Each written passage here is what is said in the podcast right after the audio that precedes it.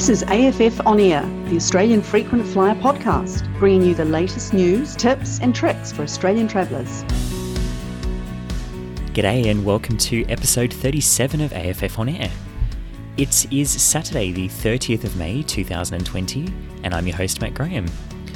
Over the past few months, I know many travellers have struggled to claim refunds that they're entitled to for trips that have been cancelled by the coronavirus pandemic. In this episode, we dive into that subject of refunds and travel credits. One common complaint when changing flight bookings or redeeming travel credits is that you are asked to pay any fare difference even if you're booking a new flight on exactly the same route as your original flight and even the same class of travel.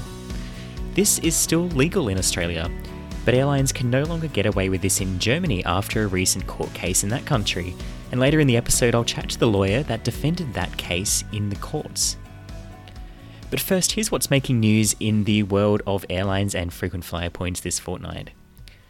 Firstly, Qantas has revealed how it plans to woo travellers back into the air with hand sanitizer, face masks, and social distancing on the ground. But when Qantas rolls out the program it's calling Fly Well on the 12th of June, it will stop blocking middle seats on its flights.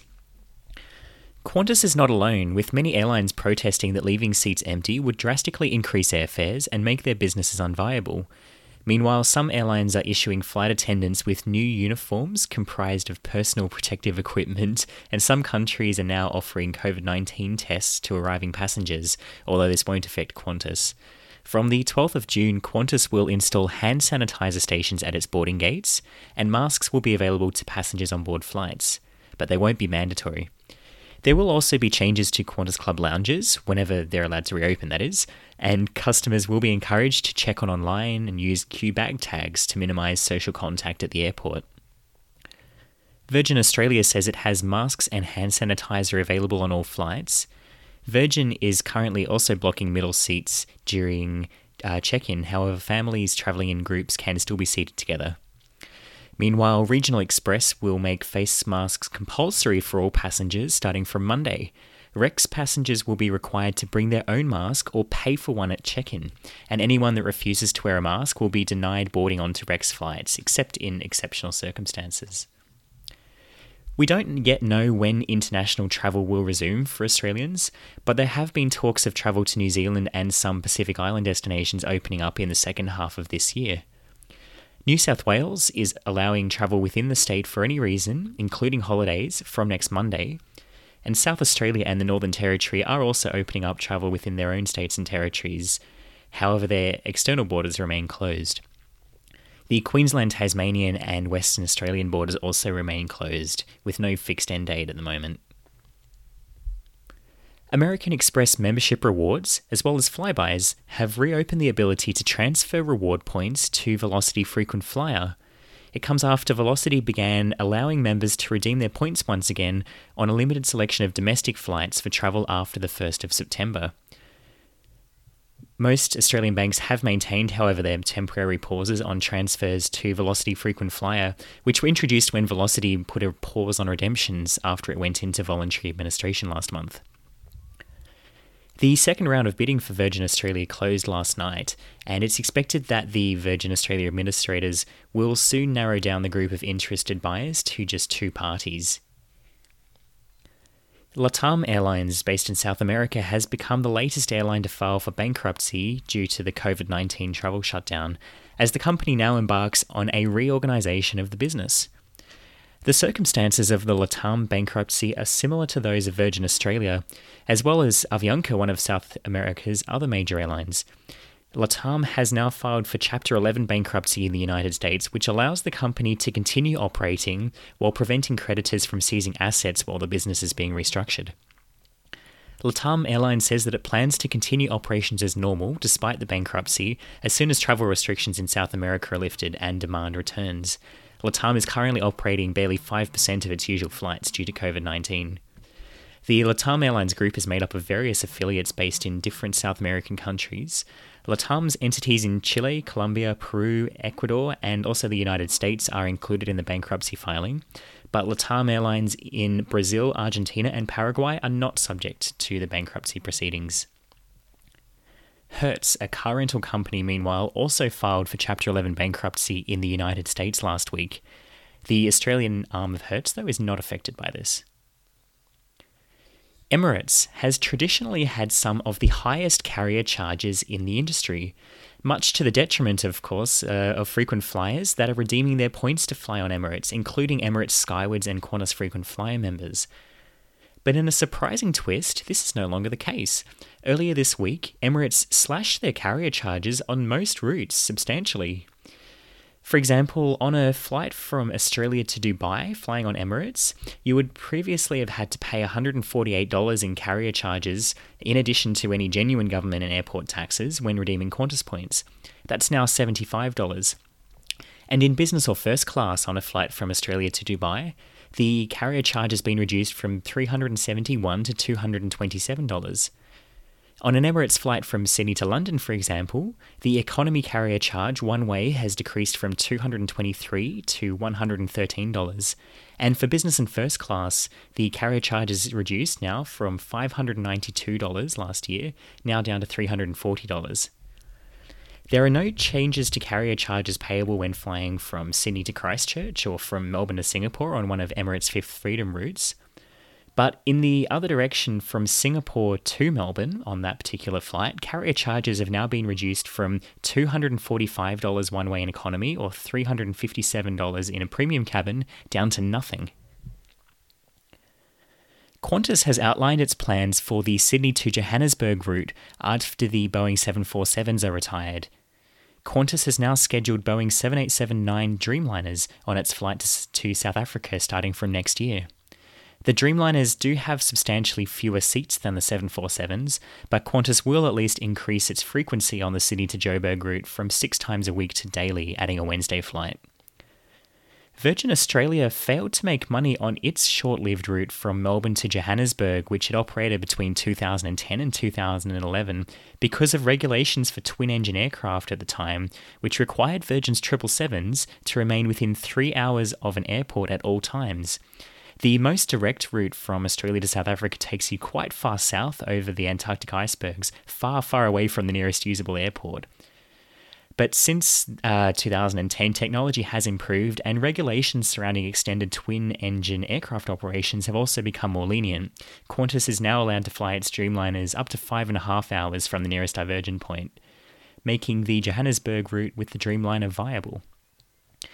It is believed that Qantas plans now to send its remaining three Boeing 747s into storage in California by the end of June.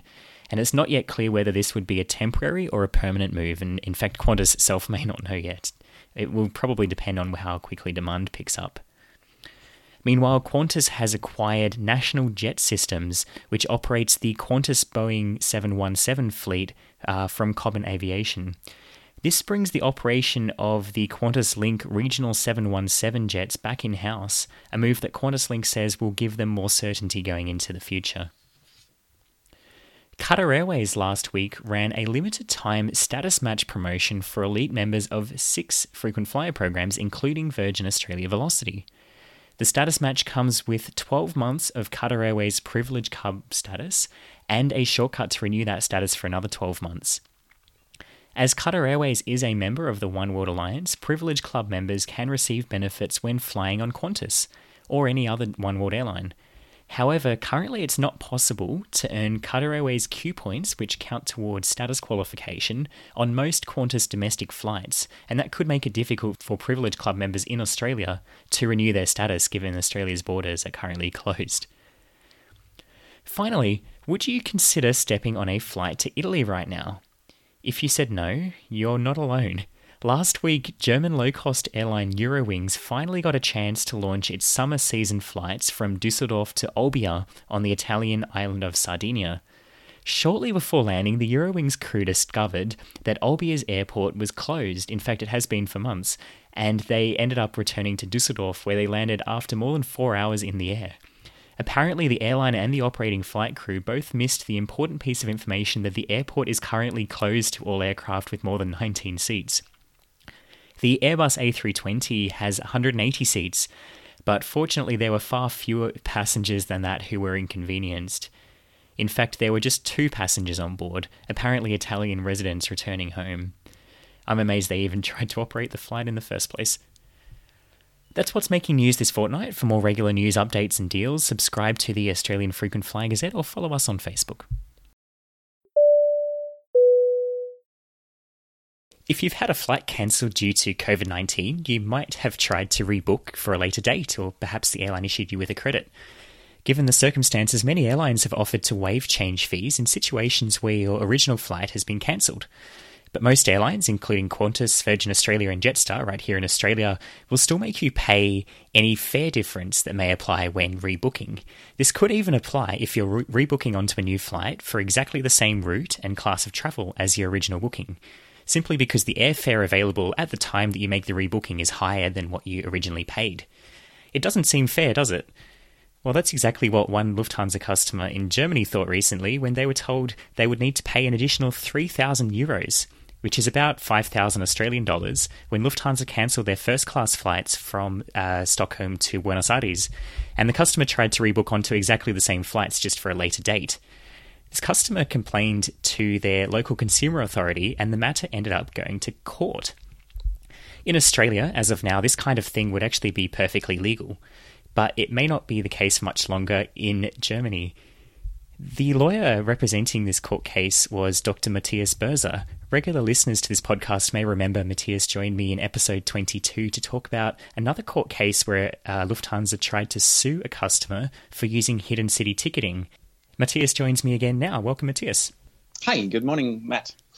Thanks for coming on the podcast again. So, uh, what exactly did Lufthansa try to do here to this customer that uh, that prompted them to complain they try to do what they are always doing and which would usually be completely legal. If you try to rebook your flight, um, you, there might be rebooking fees. I think they even waived them in this case, but you will have to pay the fare difference. Um, in this case, the reason for the rebooking was not um, the, the passenger's decision, but whether a canceling of the initial flights the passenger had booked. And uh, in this case, the passenger rights regulation in the European Union says that you have to be rebooked on another flight with the same airline at a time, a point of time that you select without any extra payments. And that's why the uh, court decided that this uh, was illegal, what uh, Lufthansa was doing, and they have to rebook passengers without any fees if the flights had been cancelled. Okay, so under, I guess, the European regulations, the customer has a choice between a refund or rebooking. Is that correct? Yes, you do have the choice between three options. The first one is a refund, which has to be made in cash. The airline may offer a voucher, but the passenger does not have to accept this. Some airlines don't play very fair on this currently. Yes. Uh, the second option is the rebooking on the same airline, and you can decide whenever you want to be transported. It doesn't even have to be within the ticket validity. So the 360 days from booking your ticket do not apply to this. You can even say, I want to fly um, at Christmas 2021 and the uh, third option is being rerouted to the next available flight, which also includes other airlines, according to lots of courts here in the European Union, without any extra fees. Uh, but that has to be on the next flight. So you can't say I want to fly in three weeks' time or in five weeks' time. You have to take the next flight. And if the next flight would be, for example, a Thai Airways flight and you were on a Lufthansa flight, Lufthansa has to reroute you without any extra costs on this Thai Airways flight. Okay, so I guess the reason that Lufthansa tried to charge an additional 3,000 euros to rebook at a later date was simply because the fare that the customer had originally paid, or maybe the fare class was sold out and the, the new price that was available at the time was higher. But I guess the European regulations don't say anything about a fare difference, do they? No, they don't. They don't even uh, make a difference from booking classes, which often make yeah. the fare difference uh, come up. They just say the same class of travel has to be given. So the conditions of carriers have to be the same. You have to be in the same travel class. You have to be, if it was a stopover connection, you will have to accept a stopover connection. You don't, uh, they don't owe you a direct connection. But in this case, the fare difference will certainly have been the reason for them trying to charge something more um, because the the initially very low fare, I think it was partner special first class fare from Lufthansa, was simply not available at the time of the rebooking. And so, is Lufthansa going to appeal this decision? I'm not sure. Um, I would be very interested to see what they are saying because the wording of the passenger rights regulation is very clear. Um, I'm not quite sure. I don't think so. They already started adopting their uh, processes, so the most of the passengers currently trying to rebook their canceled flights do get the chance to do this free of charge. Um, so I think they will comply and they won't appeal to this, but they could, of course, do this. Okay. And in the meantime, I guess if they are caught charging a fair difference, um, I guess there's some sort of fine involved now for the airline? Yes, correct. Um, if the consumer agency gets to know those cases, so if anyone should have those cases, but there has to be a German connection, so the people living in Germany or flights to and from Germany, um, contact the German uh, consumer agency here located in North Rhine-Westphalia. It's called Verbraucherzentrale. And if they have those cases where Lufthansa was trying to charge something after flights had been cancelled, um, the consumer agency can apply with a court to have a fine implied on Lufthansa, which is basically between 1,500 and 5,000 euros per case. It can even be more, but this is the standard uh, fine which has to be paid for the first case where there's such a breach of this uh, court order, and um, that would lead to a fine. Yes. Okay, well, that, that sounds like um, they're probably not going to try and do this anymore. So that's a quite a good victory. Yes. Congratulations. Um, yeah, great thing. Yeah. Yeah. Do you know if this also applies to credit vouchers? So I know some airlines are trying to issue credit vouchers instead of, uh, you know, uh, rebookings or, or refunds. No, it is not, and that's why a credit voucher is is I think not the best option. Um, credit vouchers just uh, entitle you to book another flight, which also includes another route, which might be interesting, mm-hmm. um, but uh, or another um, class uh, of travel. But um, travel vouchers um, do just lead; they are just a mean of payment to pay other flights, and so other flights can be more expensive.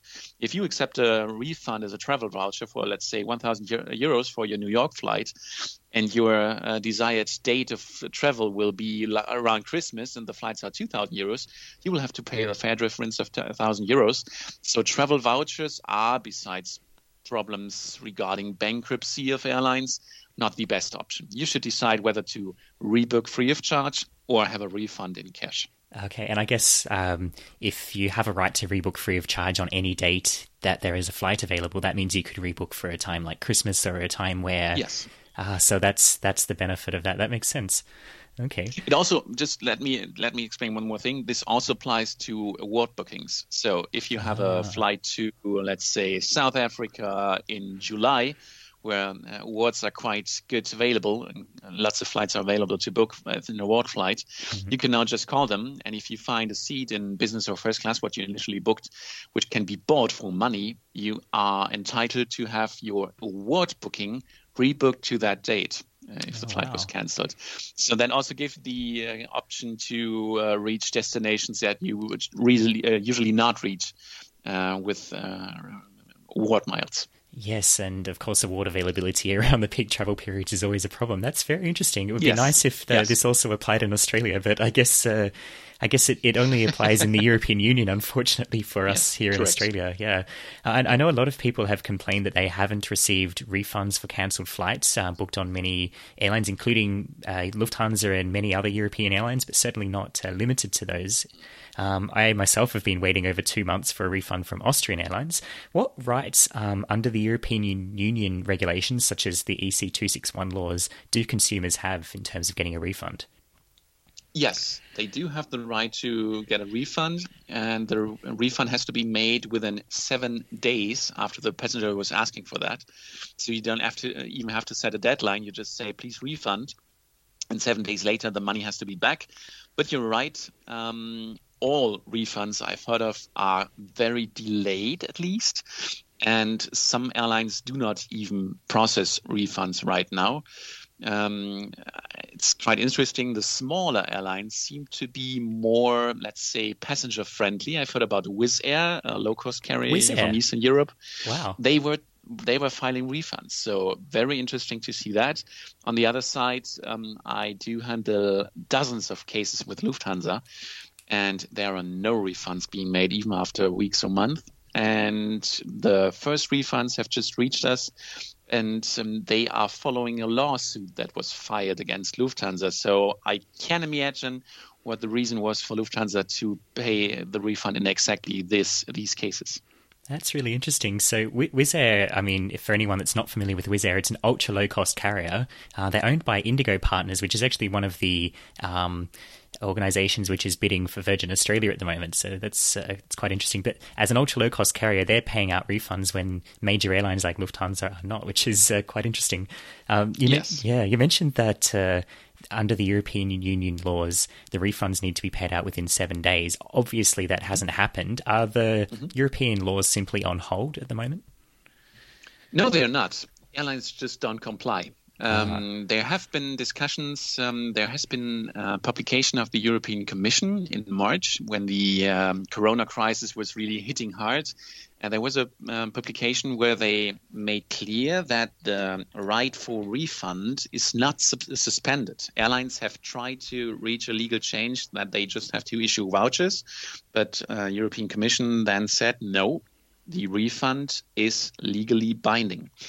But they also were um, mentioning the other interesting thing from the passenger rights regulation. You might have heard of the compensation, which is due between um, 125 and 600 euros for cancelled or delayed flights. Yes and cancellation already started in February. Back in February, where Alan said it's not economically um, useful to operate um, routes that are simply not booked, and so they cancel flights. Yes. Um, they did not have to do this according to um, authorities or for uh, health reasons, but they did this to work work more economically.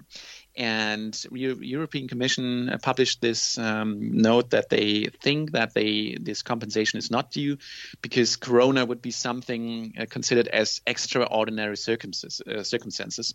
Yes. Um, this publication from the European Commission is not legally binding. Um, I'm quite sure that at least the local courts uh, in Germany or other countries will also consider this being a, a valid point. I'm not sure whether this is really uh, the result of this because um, economically um, useless flights are not uh, extraordinary circumstances, uh, circumstances, under my opinion, but it will be hard to find the uh, uh, compensation. So the refund is due. There's nothing different. There have been, I think, um, some member states of the European Union that have um, uh, differing uh, legal framework for their uh, companies, but that should be something breaching uh, European Union law. And that's why that's not legally binding. So you are entitled for a refund if it's a EU airline or if the flight departs from uh, Germany, uh, the European Union. Okay, so I guess these European regulations apply if you're booked on any European airline. Also, though, departing from Europe, as you say. So, if, for example, you were booked on a Qantas flight departing from London, uh, I'm not sure whether the UK is still considered part of the, the EU, but would that, do you know if that would count? Um, yes, it would count, and it's still part for the transition uh, regulations that have been met. That would still apply.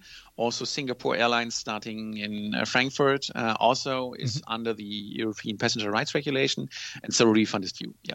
Okay, but I guess it wouldn't count if you'd booked a return flight, for example, from Sydney to Frankfurt on maybe Singapore Airlines, because that would be a ticket purchased in Australia. Would I be correct there? Um, that's a current question. What's going on with uh, mixed tickets? Also, mm. a ticket going from Frankfurt to Singapore with Singapore Airlines. This this flight would be under the regulation, but if you have a continuing uh, connecting flight from Singapore to say uh, Phuket with Singapore Airlines, this would not be uh, under the passenger rights regulation according to the wording of the regulation. Okay. But we've also had cases in the past uh, where a Czech airline was flying, flying from Prague to uh, Abu Dhabi, mm-hmm. and then the on onward flight from Abu Dhabi was made by Etihad, and there was a disruption, a delay whatsoever. And the European Union uh, court said um, this was also part of the European regulation because it's a um, it's a connected flight. It's one ticket. It's one journey. So it yeah. also uh, falls under the European passenger rights regulation. So you're uh, example given, the flight from Frankfurt via Singapore to Sydney, I think this could also be claimed under the passenger rights regulation. Yes, yeah. I, I, have heard of a case with Qatar Airways where somebody was traveling from somewhere in Europe via Doha to, I think it was to Bangkok or somewhere in Asia, and mm-hmm. the inbound flight from Europe to Doha was de- delayed by around about an hour. And but that resulted in the person missing their connection to Bangkok, and the next mm-hmm. flight was not for another eight or so hours. So they arrived in Bangkok about eight hours late, and that was actually they actually were successful in claiming yes, under yes. the European uh, delay compensation. Although I, I yes, have correct. certainly yeah, heard of cases where airlines will avoid paying compensation because they say that the delay was weather related or some other extraordinary circumstances. ATC, yeah, yes, ATC. Yeah. Um, and I can certainly see that they would argue that coronavirus is one of those extraordinary circumstances. They will. Yeah. yeah. I, have, I have heard also that Ryanair, which is, I guess, the largest airline in Europe, they're an ultra low cost carrier like Wizz Air, has said that they're going to issue vouchers for everyone and then they can be converted to refunds in 12 months' time if the customer does not redeem the voucher. Can they do that? No, they can't. If you don't accept the voucher, you are entitled for a refund, and I can just um, motivate everyone, everyone to run for their money. Um, the voucher solution is done by lots of airlines. I've recently experienced this from Air France without asking for this. They will just send you a voucher. They also, let's say, imply that this is legally correct, but the, from, uh, the, the wording is very precise, and they try to to um, go to the, the, the furthest that they can legally do. And mm-hmm. uh, lots of consumers just say, okay, seems to be the legal correct way to handle this. I just accept the voucher and that's it.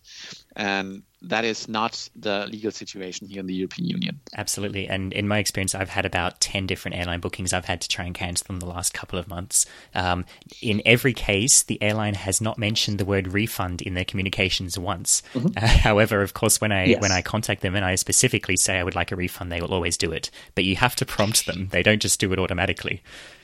Yeah, yeah, yeah. I would do it the same way as an airline. I would not communicate the refund very broad, but um, the way the the airlines are doing this right now is at least unfair, if not uh, illegal.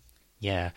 Uh, and another thing, while we're on the subject of Lufthansa, they made some changes to their Miles and More program at the start of this year. So they made changes in, in the way that you you would earn status with Miles and More, mm-hmm. uh, starting mm-hmm. from this year. Um, they've now come out and said, actually, we're going to make those changes starting from next year and reverted to the old system. Uh, mm-hmm. What's been the response to that? So, good thing is, uh, status has been extended for lots of customers. I think that's a very fair thing. They even extended it by one year, where other programs just do it for several months. Yes. So that's a fair thing. I think a lot of airlines have extended it by yes. one year. Some of them are ah, six good. months, and there's there are variances, yeah. but yeah. So that's a very fair thing, uh, especially the the very um, interesting status. The Hon uh, Circle status with Lufthansa has also been uh, extended by one year. So that's a fair thing Lufthansa is doing, and I think that's a good thing to do it. But they were announcing changes to their Miles and More program for next year that um, could lead to some changes for the current customers that might lose their status. But it also gets more easy to reach the status. So you could, by um, booking some interesting flights to destinations in the Middle East, like Tel Aviv or Cairo, um, in business class, which are not very, very, very expensive. You could earn lots of points that then will lead to the senator or Hon status.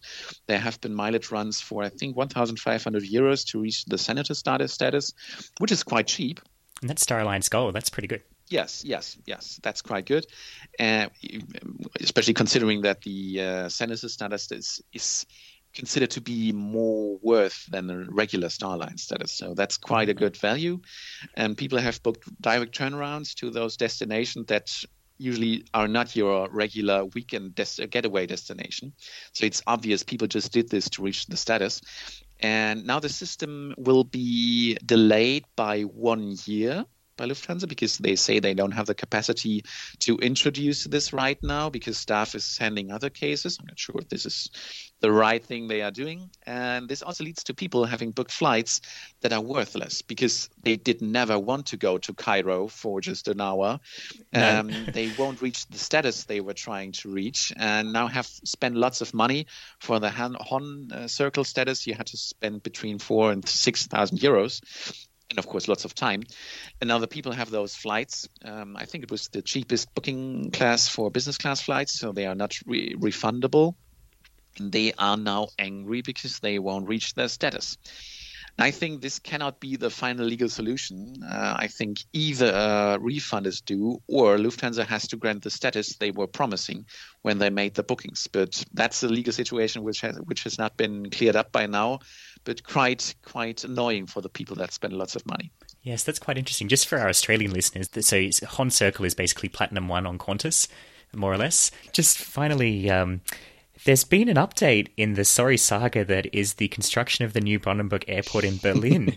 I know we spoke about this briefly last time you were on the podcast. It's now set to open apparently in November. Do you think this is going to happen? Yes, I do. Um, there are several reasons to do this. Um, the main airport of Berlin, which is Berlin Tegel, flights have uh, decreased during the last, last few weeks and months, as you can imagine. I've, i think they've just had a hand of, handful of flights during the last weeks. And now they have applied to uh, cease their uh, operation, operating license. Um, the Berlin government has um, acknowledged this, and now flights are temporarily moving to the other Berlin airport, which is Schönefeld. Mm-hmm. Um, and um, Tegel will close temporarily, which is the current wording. um, but um, as the uh, Berlin Brandenburg airport was due to open in autumn, I think Tegel is never going to operate again. They will still operate this for general aviation for the next month. They will still use this for military or government purposes. Um, but I think commercial flights will end on, I think it was June 14th, and will then go to Schönefeld. And the Berlin Brandenburg airport is sharing their runways with the Schönefeld airport. So it's just the buildings on the other side of the on the area uh, that have to be opened up. And I think they will use the current situation of very reduced amount of flights to start a soft opening of that airport. And I don't think that they will um, delay this any further. So I'm quite sure that Berlin Brandenburg will open up this year. Amazing. Absolutely amazing. Yeah. I, I did say that if um if they did actually open at the start of November, I would be there for the opening. Unfortunately, with the border to Australia now closed, I don't know if I'm going to be able to. But uh, it's yeah, very good to see that they're finally only uh, how many is it nine years late now? They're actually going to open up. I think they were at first they were mentioning this project in 2000, so back uh, 20 years ago. But I was not. I'm not sure when they tried to open this. I'm not quite sure. Um, they also tried to do some test runs that they do with every airport. So there are some volunteers that try to check in, that try to reach their flights, that use lavatories and what's so on. Mm-hmm. And um, those test runs have been cancelled because you obviously cannot uh, herd up uh, 20,000 people at the current situation and yes. let them run around in the airport. But um, the conditions to start this airport are the best right now with a very low capacity needed. So I think they will do this. Yeah. Okay. And I guess Berlin uh, previously also had the Tempelhof Airport, which was converted into yeah. a park. Do you know if there's yes. any plans uh, for the current Tegel and Schönefeld airports? Schönefeld and Berlin Brandenburg is the same runways. It's the same um, part, a plot of land, you can say. It's just the other side of the, the, area where now the new terminal buildings are going to open. So I don't think that there will be something, some kind of conversion as well for Schönefeld. They might use the buildings for other purposes, for companies, for for industrial usage. I'm not sure what they're going to do, um, but there will not be something like the Tempelhof where you can now uh, skate around or use your kite or whatever. That's not something they're going to do with Schönefeld, especially considering that Schönefeld is not really Berlin. It's far away from Berlin. You have to drive a lot. That's also the, the reason why lots of people are sad seeing Tegel leaving the, the operations. Uh, Tegel to the city center was 20 minutes with a bus, and Schönefeld to city center will be like 40, 50 minutes. So um, quite a quite a long way to go. Yes. I did hear, though, that they were thinking about using Tegel as an office uh, area or something like this. I can imagine this. Yeah, yeah, yeah I can imagine this. Um, they will uh, also in Schönefeld. Some buildings have built have been built on the old space of the airport, even though the, the most of the space is still accessible.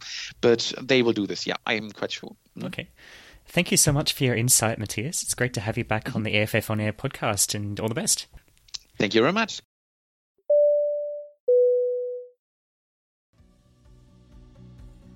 Did you know that you can get more from your Australian frequent flyer membership by upgrading to silver or gold membership? For just $50 a year, silver members see no advertisements on the vast majority of community forum pages. And for only $75 a year, in addition, gold members can receive discounted travel goods and services valued at over $400 a year, including discounts on Qantas Club, NordVPN, Expert Flyer, and more. Most importantly, by upgrading your Australian Frequent Flyer membership, though, you'll be supporting the website and this podcast. For more information, visit australianfrequentflyer.com.au forward slash upgrade.